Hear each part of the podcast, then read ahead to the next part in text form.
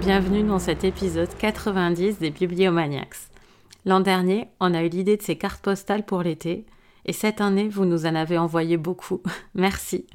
Nous sommes ravis de savoir que nos auditrices et nos auditeurs aiment aussi conseiller des livres.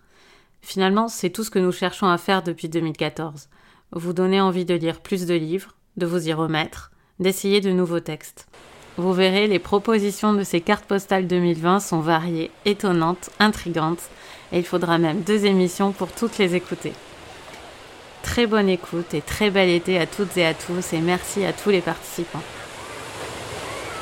Chers bibliomaniacs, je m'appelle Héloïse et je vous écoute euh, assidûment depuis plusieurs années. Vous m'avez inspiré de formidables lectures et je vous en suis très reconnaissante.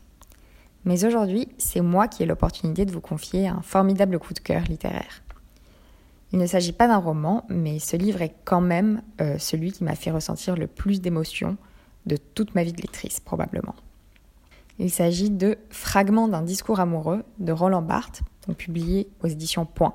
Dans cet essai, euh, Roland Barthes interroge les différents thèmes liés à l'amour et aux sentiments amoureux, tels que euh, l'absence, les contacts, la jalousie ou encore la rencontre.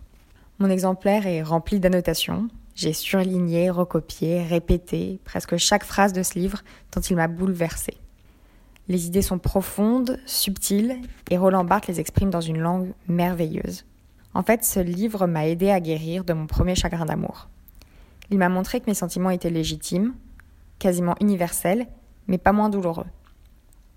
Je chéris ce livre et que vous ayez vécu une rupture, que vous soyez amoureuse ou que vous ne connaissiez encore rien de l'amour, je vous le recommande chaudement. C'est avant tout une ode aux sentiments humains les plus sublimes et j'espère que je vous aurai convaincu. Bonjour à toutes et tous. Un petit coucou demain pour vous parler aujourd'hui d'une histoire demain.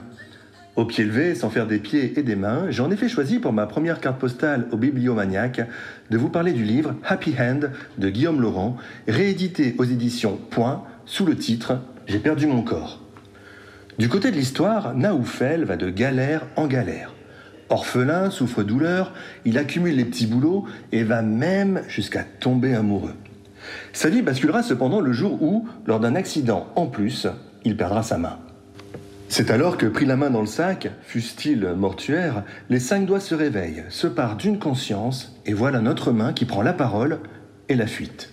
Sans attendre le lendemain, elle prendra son courage à deux mains, sans poil dans la main et bon pied bon oeil, fera des pieds et des mains sans jamais poser pied à terre pour retrouver son corps.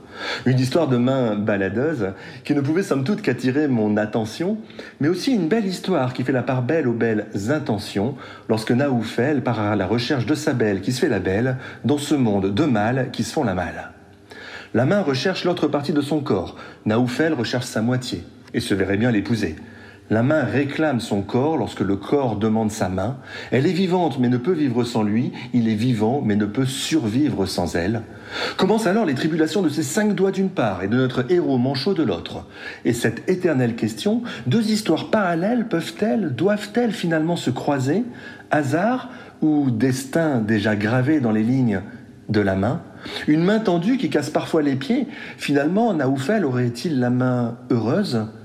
Vous l'aurez compris, une jolie histoire pleine de fraîcheur, à lire les doigts de pied en éventail ou les pieds dans l'eau, à condition d'avoir le pied marrant, afin d'éviter les katas également marrants. L'écriture est simple et poétique, parsemée de jeux de mots et de quelques pieds de nez bien sentis.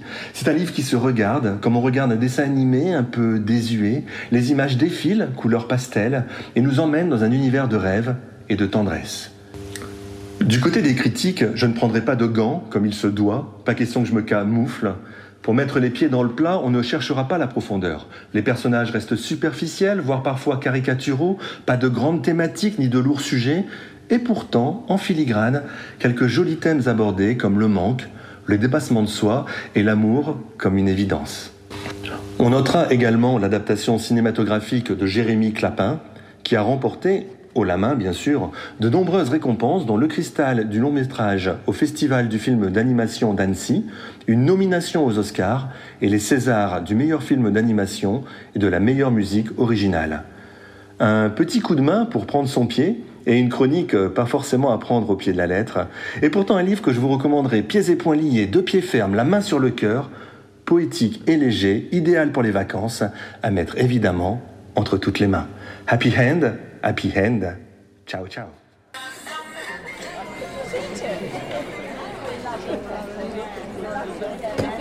Bonjour les bibliomaniacs. J'ai longuement réfléchi au livre que j'allais vous présenter.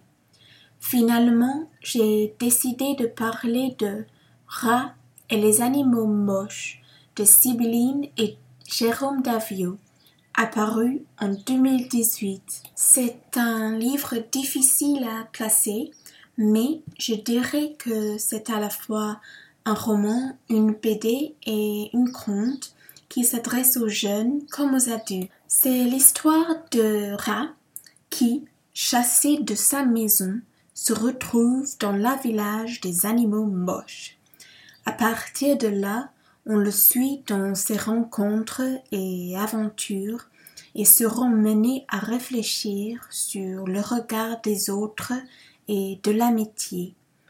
Les illustrations sont merveilleusement évocatives et j'ai pris beaucoup de plaisir à lire cette histoire à la fois drôle et touchante. Avec ce livre, on a même accès à une version audio gratuite qui rend la lecture encore plus enrichissante et qui serait parfait pour une écoute en famille cet été. Pour ceux qui aiment le numérique, les éditions Delcourt proposent une version dite augmentée à télécharger pour avoir accès à des petites surprises au fil des pages. Je vous laisse le plaisir d'en découvrir plus. Et voilà, euh, pour finir, euh, je m'excuse pour mon accent pas terrible et j'aimerais dire un grand merci aux bibliomaniacs.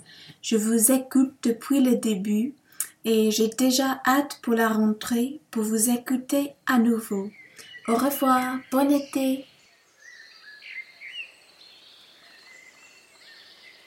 Bonjour à tous et merci aux Bibliomaniacs pour cette nouvelle occasion de présenter un livre que j'adore et que vous aimerez tous très bientôt. Toutes les histoires sont des histoires d'amour, dit l'insipide d'Eureka Street de Robert McLayam Wilson, connu pour ses papiers dans Charlie Hebdo, véritable déclaration de la flamme de l'auteur à la ville de Belfast, au temps des derniers soubresauts de la guerre entre catholiques et loyalistes. Amis d'enfance, Jake et Chucky ne sont pas nés dans le même camp, mais ils se tamponnent de la politique. Le premier est un costaud lettré et mélancolique qui loue ses bras à un usurier, le second un gouailleur de génie rondouillard vivant chez sa maman. Les deux néo-trentenaires vont grandir d'un coup et trouver enfin un sens à leur vie. Il sera question d'amour, forcément. Et vous, vous pleurerez avec eux, de rire, de rage et d'émotions brutes. Il faut un talent rare pour tirer de son lecteur tant de nuances de larmes. De l'humour d'abord, qu'il soit burlesque, trivial, féroce ou subtil. De la révolte ensuite, contre les injustices ordinaires, le cynisme des politiciens de tout poil et la folie abjecte des idéologues perdus qui tuent les leurs au nom de leur liberté. De l'amour encore et surtout parce qu'il en faut des tonneaux pour ainsi exalter tout ce qui unit des potes, des amants, des parents, des conjoints et des enfants d'une même ville, Belfast, agrégation chaotique d'innombrables mochetés et imperfections, à laquelle sont dédiés des passages tout simplement splendides. Belfast, je cite, un simple fouillis de rues et quelques grosses collines, un simple murmure de Dieu. Eureka Street est publié chez 10-18 et ses 545 pages passent comme un rêve. Un livre parfait, tout le temps, donc aussi en été. Bonnes vacances et bonne lecture à tous. Bonjour, c'est Amandine des Bibliomaniacs. La carte postale que je vous envoie, c'est une carte postale qui parle de Bad Girl, euh, le texte de Nancy Houston, qui est en fait une autobiographie dans laquelle elle raconte euh, sa vie et la vie de ses parents en disant tu, c'est-à-dire en parlant au fœtus qu'elle était dans le ventre de sa mère. Et en fait, toute cette autobiographie, elle a un, fil rouge euh, qui est une, une question en fait, c'est une question fondamentale pour elle, comment devient-on romancière? Quelle classe de littérature faut-il faire pour devenir la romancière qu'elle est? Donc c'est évidemment des questions qui sont euh, passionnantes pour tous ceux qui aiment la littérature, qui seront encore plus passionnantes pour ceux qui écrivent de la fiction. Euh, moi j'ai beaucoup aimé ce texte parce que elle parle de ses parents. Euh, elle explique euh, euh, en fait ce que ce que la vie intra-utérine a fait d'elle, puisque ses parents et le passé de ses parents ont fait d'elle, puisqu'elle avait une mère qui était assez peu stable, qui cherchait une place, un équilibre, qui passait à la fois par la maternité voulu et en même temps euh, qui passait aussi par un, euh, un, développement professionnel. Et puis un père pas très stable non plus, mais plus à cause de, de problématiques de santé. Et en fait, euh, non seulement son, autobiographie est passionnante, mais ce qui est passionnant, c'est aussi toutes les parenthèses qu'elle fait tout au long de, son texte, euh, des ouvertures sur d'autres artistes, sur d'autres écrivains. Euh, elle questionne notamment, quand elle explique hein, qu'elle n'était pas un, un, bébé désiré, elle questionne à travers d'autres écrivains la question de euh, de l'avortement. Et, euh, et c'est toujours très bien amené, euh, de manière très fine. Il faut savoir que son récit a une forme qui est originale. il est constitué de chapitres qui font une ou deux pages, qui sont très courts. donc il y a quelque chose qui est assez condensé et en même temps il y a beaucoup de respiration dans, je trouve, dans ce livre. et puis toutes ces parenthèses-là n'empiètent pas sur l'autobiographie. Il y a un vrai équilibre, euh, ce qui lui donne aussi, euh, je pense, beaucoup de recul, une force d'analyse en fait sur euh, sur tout son passé, sur tout le passé de ses parents, qui fait que c'est très puissant comme texte. Et je, j'encourage en fait tous tous nos auditeurs qui aiment la littérature à le lire. Ça peut être également un très bon moyen de découvrir Nancy Houston.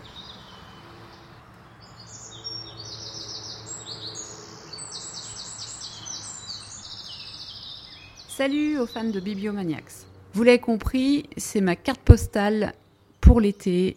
J'ai toujours fait les choses à contre-courant ou suivant mon propre courant. Et au moment où s'excitent les réseaux sociaux sur les livres à venir pour la rentrée, j'avais plutôt envie de vous parler de La Petite Femelle de Philippe Génada. La Petite Femelle, c'est avant tout une histoire d'amour entre un homme et une femme séparés par 50 ans. Philippe Génada retrace la vie de Pauline Dubuisson, auteur d'un crime passionnel dans les années 50 et lourdement condamné. Avec la petite voix qui le caractérise, il mène une enquête fournie et scrupuleuse. Il étire des scènes anodines de la vie sur des pages entières comme pour construire un pont entre nous et elle, entre lui et elle.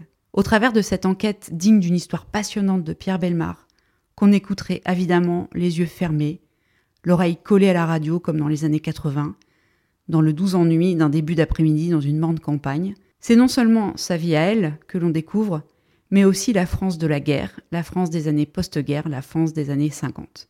Autant vous le dire de suite, on est loin de la France des résistants et de la liesse post-guerre. Ça ressemble plutôt salement, méchamment à une France misogyne, étriquée, dont l'opinion publique tire à vue, tire la sonnette de la bienséance, tire tout vers le bas. Et ça résonne étrangement avec celle des années 2010-2020 euh, et des réseaux sociaux. Le procès d'une femme devient le procès de la femme et c'est pas joli joli. Au fur et à mesure des découvertes et réajustements historiques rigoureux auxquels se livre l'auteur, une tendresse se dessine. Ces intrusions du présent dans les lieux qu'elle a fréquentés à Paris tracent le trait d'union entre elle et lui. On sent son désir de la serrer très fort dans ses bras, l'aimer, la consoler. De la vie, de ces hommes persuadés de leur droiture, de cette négation totale des aspirations de cette jeune femme à simplement être elle-même. L'histoire pourrait être glauque, elle l'est d'ailleurs, mais elle n'est pas que glauque. Grâce à l'humour et le sens de la dérision de Philippe, grâce aussi à cette formidable tendresse pour Pauline, Pauline Dubuisson, toutes les petites Paulines à venir. Par amour, le récit devient féministe et son histoire devient un peu la nôtre. celle d'une trajectoire contrariée, celle que peuvent vivre toutes celles et tous ceux qui n'ont pas su résoudre à être simplement ce que la société ou les bonnes mœurs attendaient d'elles. À toutes celles et tous ceux qui refusent de se résigner, à toutes celles et tous ceux qui, peut-être à ces lectures, refusons de se résigner. Ouvrons la parenthèse, il se trouve que Philippe Janada use beaucoup de la parenthèse, comme une machine à remonter le temps ou à le suspendre, à transformer trois mots et une sensation en 50 pages. Je me devais donc de lui rendre un hommage complet, à défaut d'être subtil. J'écris depuis ma terrasse, les pieds sur la table. Je fais ce que je veux, hein, je suis chez moi. Admirant mes ongles d'orteil joliment teintés de rouge que je n'ai pour une fois pas perdu lors du marathon de Perret. Je contemple la couverture du livre en me disant qu'être aimé ainsi à distance, ça lui fait une bien belle jambe à Pauline. Entre parenthèses, je sais pas si elle, si elle vernissait ses ongles, mais elle n'a jamais couru de marathon. Et je me dis que défendre les livres écrits par des auteurs qui défendent les femmes, c'est un bon moyen pour que les Paulines d'aujourd'hui ne deviennent pas comme Pauline Dubuisson entre parenthèses, sauf pour les ongles vernis, mais c'est pas obligé non plus. Fermez la parenthèse. Je me dis que vous allez peut-être vous moquer de moi, entre parenthèses, pas à cause du vernis, mais parce qu'il paraît que je parle beaucoup et souvent de Philippe Genada. Il a aussi écrit des livres aussi bons que La Petite Femelle, comme La Serpe par exemple, fin de la parenthèse. Ouvrez la parenthèse si ça se trouve, il porte aussi du vernis, j'ai jamais vu ses pieds nus à Philippe. Fermez la parenthèse. Je contemple le soleil couchant sur ma terrasse et je me dis que je m'en fous de ce qu'on peut dire. Moi, je l'aime la petite femelle et j'aime aussi Philippe Janada. Et vraiment, je vous envoie cette carte postale avec plein d'amour, que vous appeliez Pauline ou autrement. Vous allez vraiment vous régaler avec ce livre. Je vous souhaite un très bel été. Ciao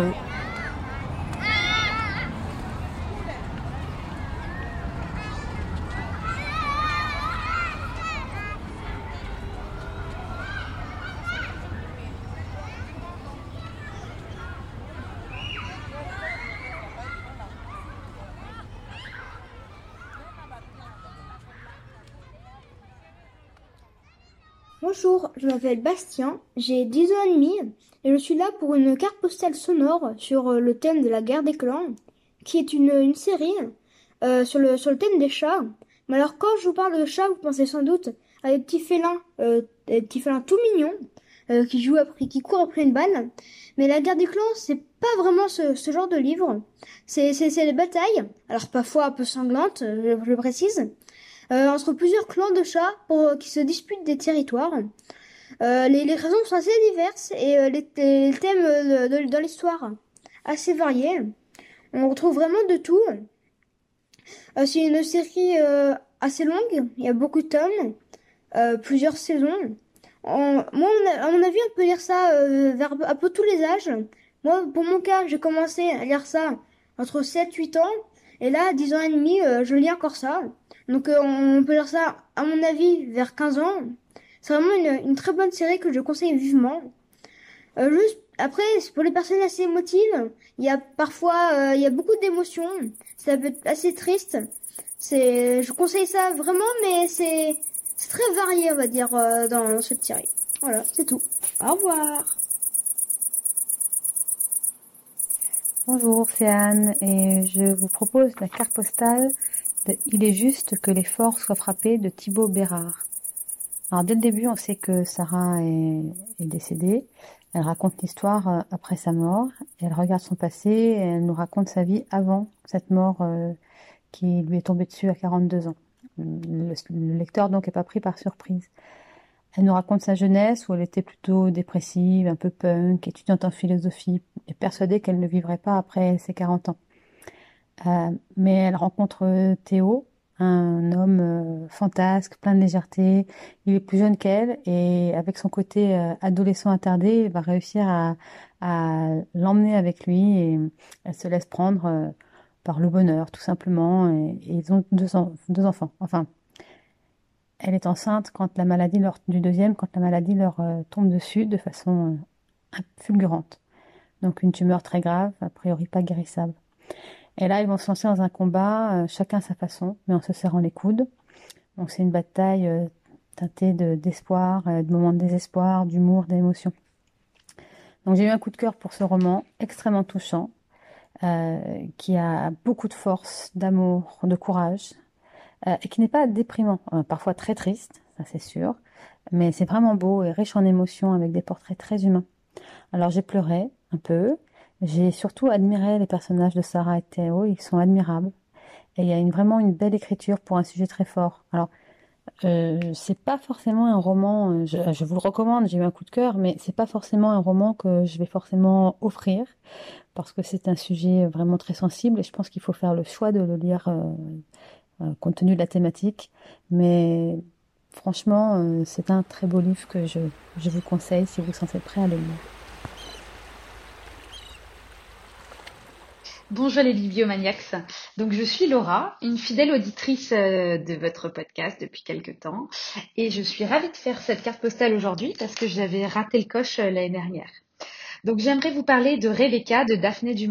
Donc c'est un livre qui m'avait été recommandé dans euh, mon cercle de lecture, donc euh, qui s'appelle le cercle des lecteurs que vous pouvez trouver sur Facebook d'ailleurs. Coucou les copains.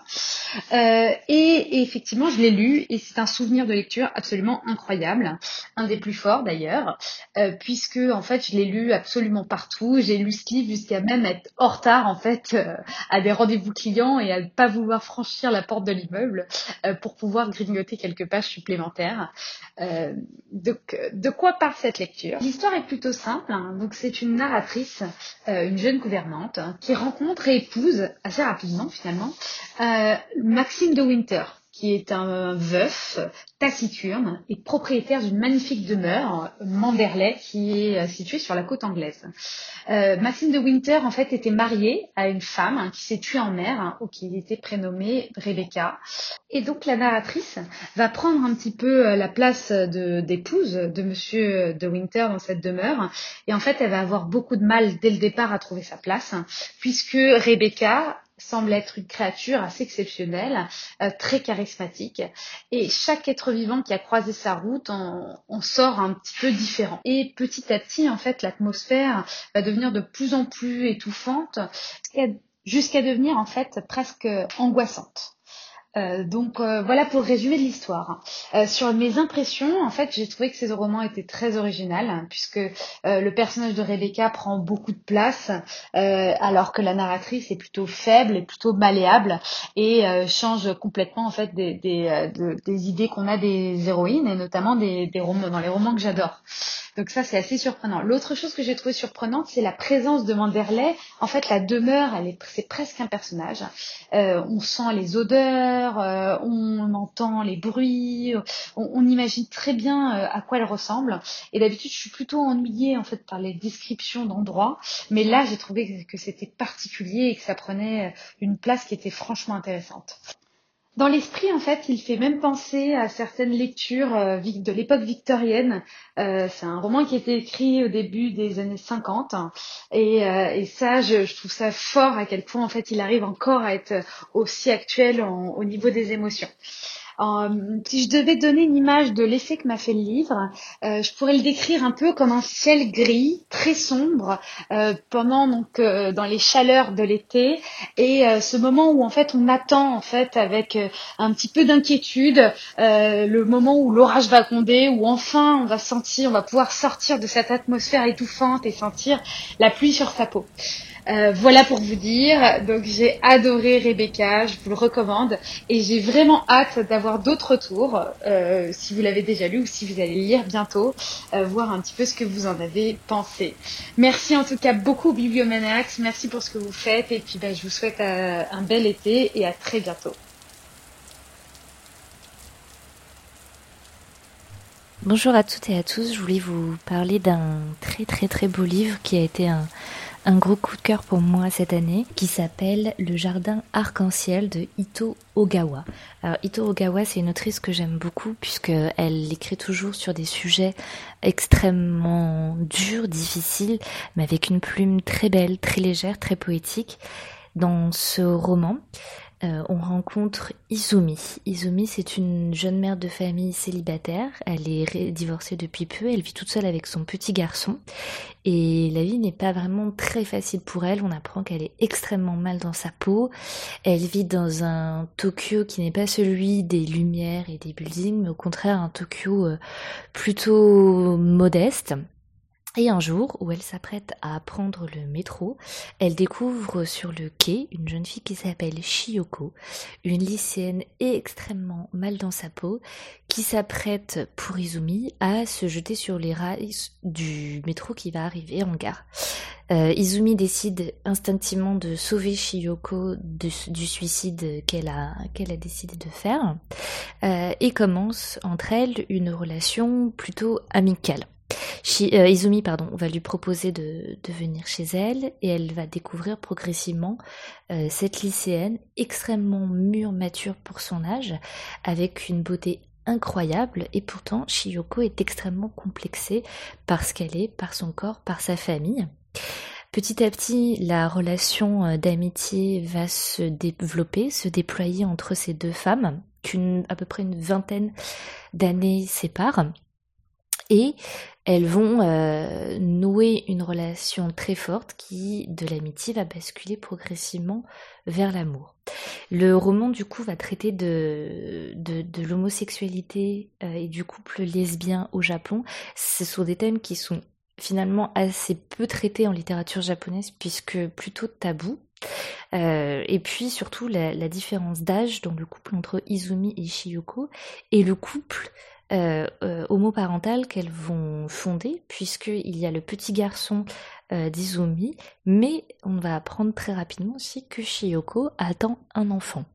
Donc le roman va parler de cette relation entre ces deux femmes, de la relation avec les enfants de ce couple, et puis de leur vie à toutes les deux, puisque le roman va s'étirer sur à peu près une trentaine d'années. Donc on va les suivre au fur et à mesure de leur installation ensemble, on va les suivre dans leur projet de vie puisqu'elles vont décider ensemble de monter une maison d'hôte un petit peu atypique et particulière, cette fameuse maison du jardin arc-en-ciel. Et j'ai trouvé ce roman d'une beauté incroyable, puisque avec beaucoup de poésie, on a euh, cette histoire d'amour naissante qui se développe au fur et à mesure des pages. On a des sujets de société très graves comme, euh, bah, je, l'en ai déjà un petit peu parlé, le, le couple homoparental, la relation entre ces deux femmes, dans un Japon qui reste extrêmement conservateur et misogyne qui s'ouvre progressivement mais qui reste très très très conservateur. Et puis on a la, rencontre de ces deux femmes avec un milieu rural, avec un milieu euh, qu'on qu'on peut penser plein de préjugés, avec des personnages truculents, hauts en couleur. C'est un roman que j'ai adoré euh, pour toute la, la beauté qu'il met en place et Ito Ogawa est une autrice que j'aime particulièrement pour la manière dont elle traite des sujets extrêmement difficiles avec une, légèreté euh, apparente. Je vous souhaite un très très bel été à toutes et à tous, de très belles lectures et j'espère que ce roman saura en convaincre plusieurs. Au revoir. Bonjour à tous, c'est Eva de Bibliomaniacs qui vous parle et euh, moi je vous envoie une carte postale du Japon avec un récit d'investigation que j'ai adoré. Il s'agit de Dévorer les ténèbres de Richard Lloyd Parry. Euh, dans ce livre, on est en 2000. Euh, Lucy Blackman est une jeune femme anglaise de 21 ans qui sait pas trop quoi faire de sa vie en Angleterre, qui a besoin de gagner de l'argent pour rembourser ses dettes. Et sa meilleure amie Louise va lui proposer de partir avec elle au Japon pour devenir hôtesse dans un bar. Donc attention, hein, il ne s'agit pas de prostitution. Il s'agit d'être payé pour euh, discuter en anglais avec des hommes d'affaires qui viennent se détendre. Donc on chante au karaoké avec eux, on les fait boire. Et on peut également faire des déjeuners ou des dîners avec eux. Euh, ça s'appelle des doanes à l'extérieur du bar et euh, ça rapporte pas mal d'argent. Et c'est ce que fait Lucy. Et un samedi, donc elle se rend à un déjeuner avec un, un, client et elle est censée rejoindre sa meilleure amie pour la soirée, mais elle lui donne pas de nouvelles, elle ne rentre pas et euh, en plus, donc la meilleure amie, Louise, reçoit un coup de fil euh, d'un japonais qui lui parle anglais et qui lui dit que euh, Lucy a décidé de rejoindre une secte pour se ressourcer, ce qui est absolument inenvisageable. donc Louise appelle la famille de Lucy qui est en Angleterre.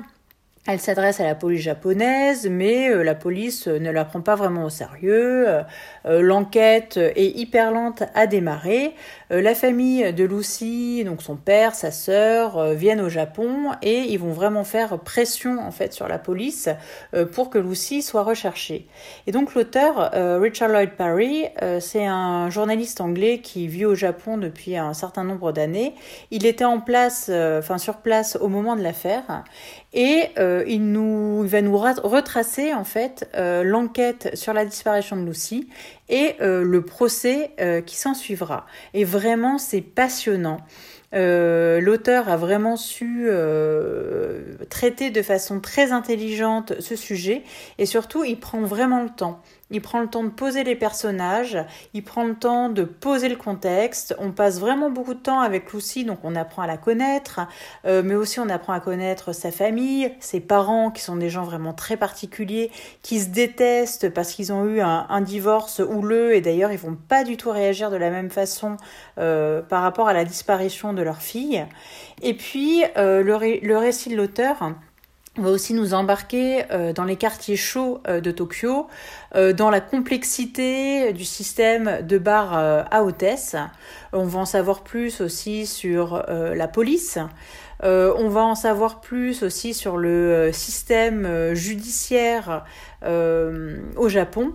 Et vraiment, c'est ultra intéressant. Et le livre apporte vraiment un éclairage édifiant sur tout ce fonctionnement. Le fonctionnement policier, le fonctionnement judiciaire, le fonctionnement de la société au Japon. on nous parle aussi de la composition de la population japonaise, hein, puisque le, le, livre aborde le thème de la minorité coréenne au Japon. Et vraiment, enfin, Dévorer les ténèbres, c'est un récit que j'ai lu d'une traite. Il m'a tenu en haleine. C'est une enquête qui est passionnante, ultra instructive, euh, parce que vraiment l'auteur est très très très talentueux pour contextualiser euh, l'enquête euh, dans ce pays qui finalement est encore très mystérieux pour les, les Occidentaux. On ne connaît pas vraiment le système japonais. pour moi, c'est une excellente découverte. Je pense que c'est une lecture qui est parfaite pour l'été. Et vraiment, je vous la recommande. Donc, c'est Dévorer les ténèbres de Richard Lloyd Parry chez Sonatine. C'est traduit par Paul Simon Bouffartig et euh, ça fait 528 pages, mais franchement, euh, vous allez les lire euh, d'une traite. Mesdames et messieurs, il est 19h, c'est la fin de la surveillance. Celle-ci reprendra demain à 11h. Restez prudents, vous pourrez également retrouver ce soir le groupe Carioca à partir de 19h30 au Soweto. Bonne soirée.